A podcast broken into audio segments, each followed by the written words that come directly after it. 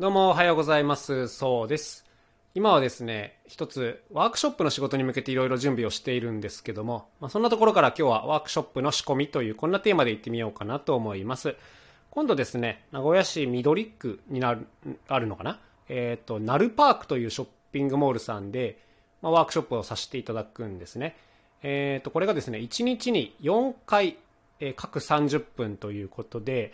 えーまあ、楽器作りのワークショップと、あとミニ演奏会みたいな、こんな感じなんですね。で、これはね、あの、僕のソロプログラムの未来楽器ラボという方にご依頼いただいたんですよ。これはあの、廃品からいろんな楽器を作るというコンセプトなんですけども、まだこれがね、立ち上がったばっかりなんですね。で、立ち上がったばっかりの時っていうのはね、やっぱりね、こう、何でも受ける方がいいと個人的には思っていて、もういろんな条件で自分を試した方がね、あの、力もつきますから、例えば今回みたいなワークショップ4回みたいなご依頼って普通に考えれば毎回あの同じことをやるんですけども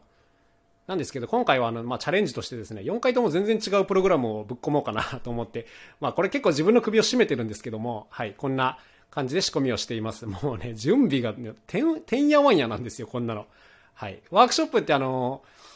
意外とね準備がめんどくさいっていうことをなんか1回でもやったことある方はわかると思います。こう来る人なんて初めての方もいるし、まあ、専門的な方もいらっしゃるし、まあ、そのどちらも楽しんでいただけるように組まなきゃいけない。で、決められた制限時間の中で、ちゃんとこう、完遂させる、完成させるっていうのはね、本当にね、事前準備をきっちりやっとかないとなかなかできないんですよ。あの、結構毎回トラブルに見舞われるので、はい。まあそういったことも込みで準備しとかなきゃいけないんですけども、まあ今回に至ってはそれが4種類やんなきゃいけないっていうことなんで、まあまあなんです、これが。はい。で、そうですね。4回ともこう違う楽器を作って、で、演奏会の方も内容全部変えようかなということで、まあ物量もなんか桁違いになりそうですね。で、例えばどんなのをやるかと言いますと、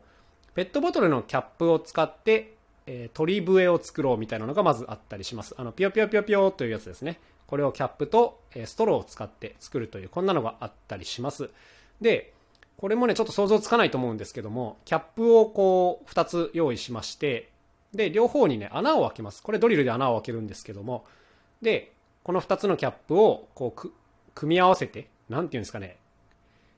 内側を合わせるというか、はい、こういう風にしてテープで留める。で、開けた穴に対して、こう、ストローを貼り付けてあげると、まあ、笛になるという、こんな感じなんですね。で、工作としては全然難しくないんですけども、この穴を開けるのにドリルが必要だったりして、まあ、当然これはあの子供にやらせるのはちょっと厳しいんですが、まあ、こういったものも、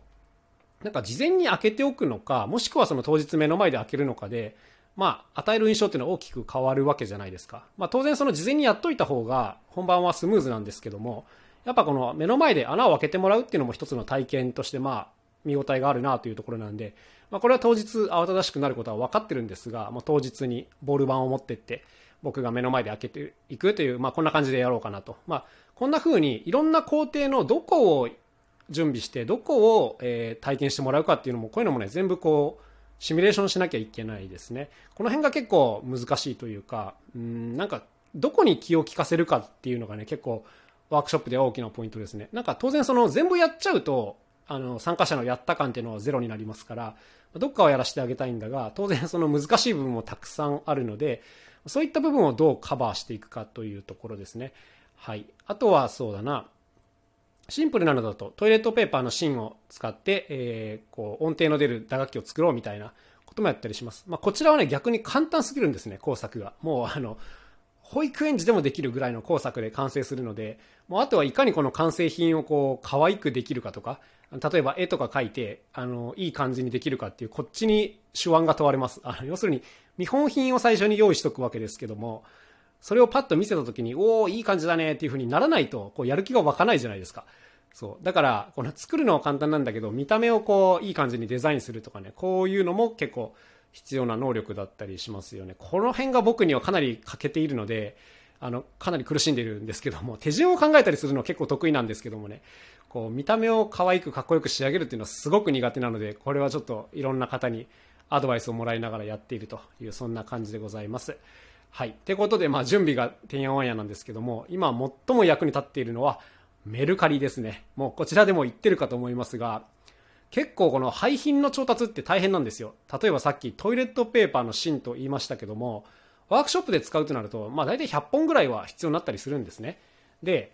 じゃあ、芯を100本集めようと思っても、まあ大変じゃないですか。で、こういう時どうするかというと、メルカリでトイレットペーパーの芯100本とかで、まあ、調べると、そうするとね、めちゃくちゃ出てくるんですよ、これは。